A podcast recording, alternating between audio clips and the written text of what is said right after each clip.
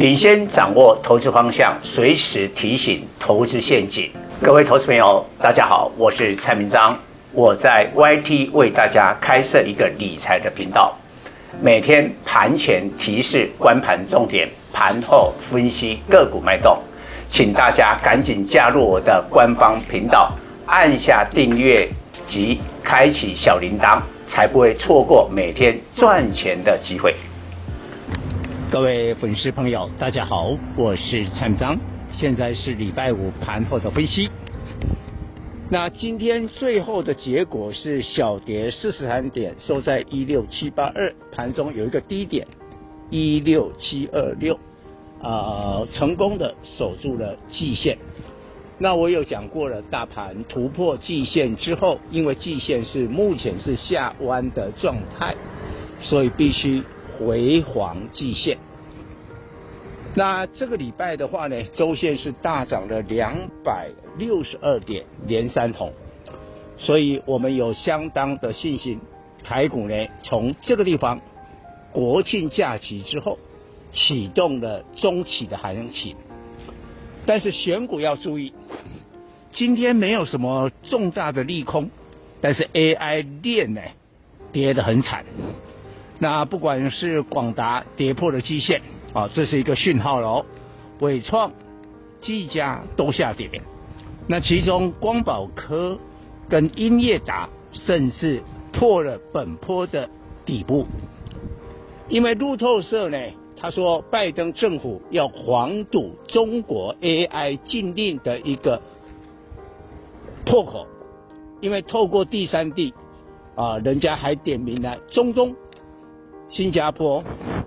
中国的企业在这个地方透过第三地取得美国先进的 AI 晶片。那假如这个禁令，新的这个禁令是真的话，我相信呢，对这个 AI 链有重大的冲击，甚至连啊台积电可能在下个礼拜股价都做了一个整理。但是蔡总其实很早。我是最早在五月初布局了 AI，我的会员在很多档的 AI 呢大获全胜，但后来我们全身而退，获利出场。然后呢，从差不多九月开始，我们布局的是半导体，着重在两个部分，一个是机体，一个是 IC 设计。我就讲这两个产业的指标，IC 设计的话。我们的指标是莲花科，你看今天莲花科已经来到了八百四十块喽，这是一个波段的高点。然后具体的指标是威刚，威刚今天盘中一度来到九十八点九，直逼百元，也创下了新高。所以我们的粉丝要注意到一个盘面的发展。当你还在热衷 AI 的时候，你看到是广达。伟创这一些的下跌，但是呢，我们已经布局的方向是正确的。假如我们粉丝在过去这一段时间有听我建议的话，即便你不是我的会员，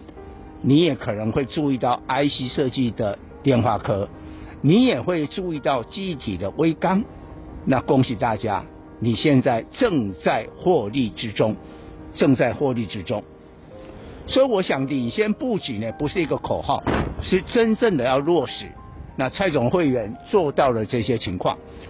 不过我要提醒大家，下个礼拜的挑战很多。第一个，台积电十月十九号的话说会；第二个，